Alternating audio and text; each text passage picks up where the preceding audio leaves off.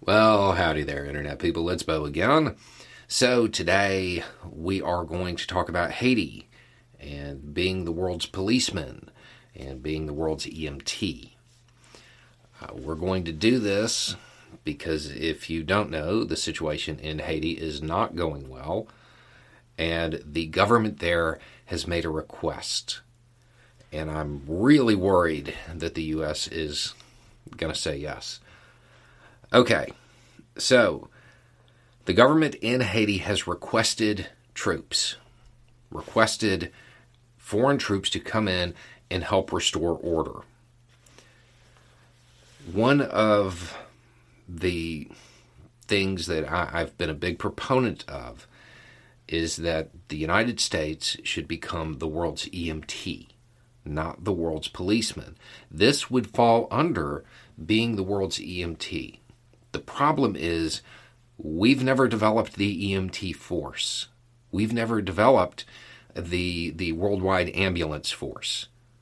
We have the military and we try to use the military to do that. We try to force them into that role. That's not what the military's for. The US military is not a peacekeeping force.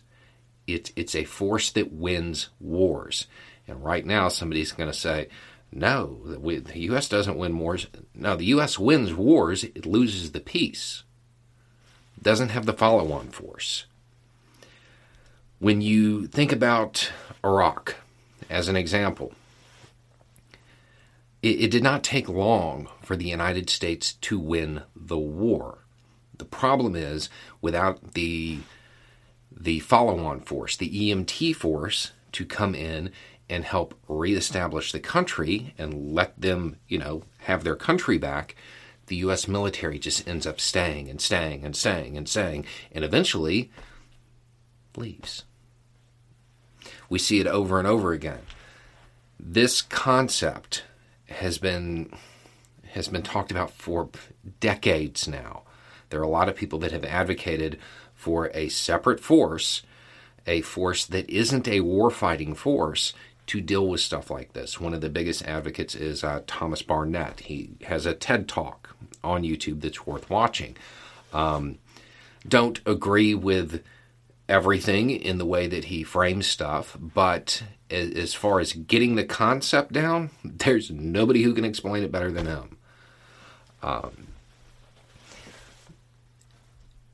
the United States has a habit of trying to force the military into these roles, the U.S. military, and that is not what they're for.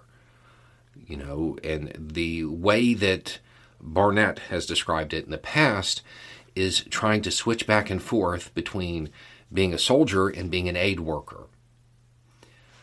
And you can't train a 19 year old kid to do both. Haiti has made the request. Certainly, there will be countries that that volunteer to do this.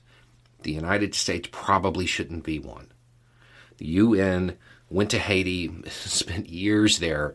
It was very troubled. It didn't go well, um, as evidenced by the fact that they need troops again. What they need is investment.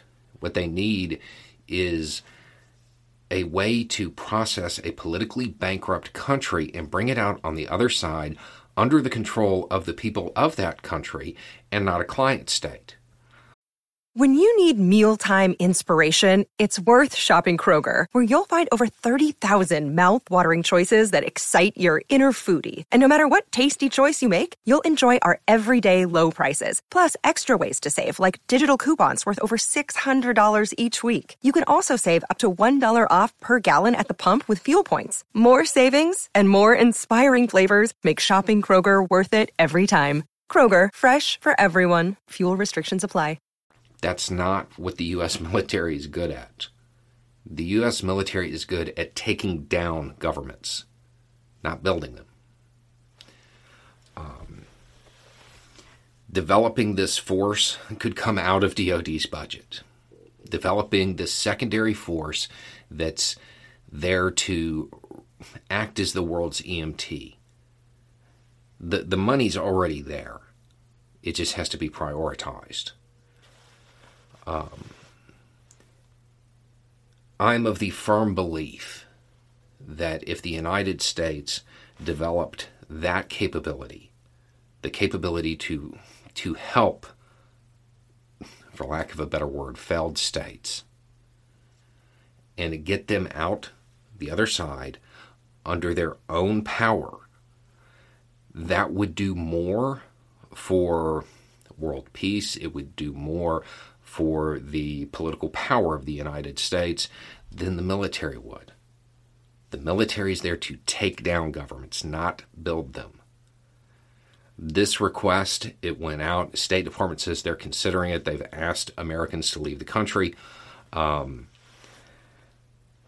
I, I would hope that in this instance, the U.S. sits this one out or maybe provides financial assistance but doesn't send troops there. We're at the point where we have to develop that force. We have to develop that capability before we can try to use it. We don't have the world's EMT force built. What we have are a bunch of cops that, yeah, they've got a little bit of a first responder training. And we try to force them into that role. It doesn't work.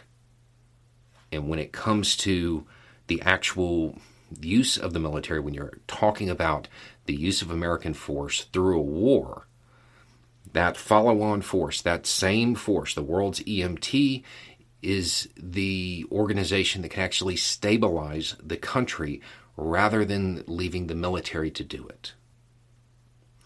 It's two different skill sets. With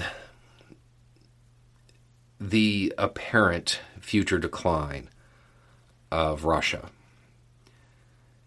there are going to be power vacuums that open up in in various countries. This is a capability the United States needs that could prevent war. Which I mean that seems like it should be the goal, right? But before we start doing it, we have to actually build that force. Anyway, it's just a thought. Y'all have a good day.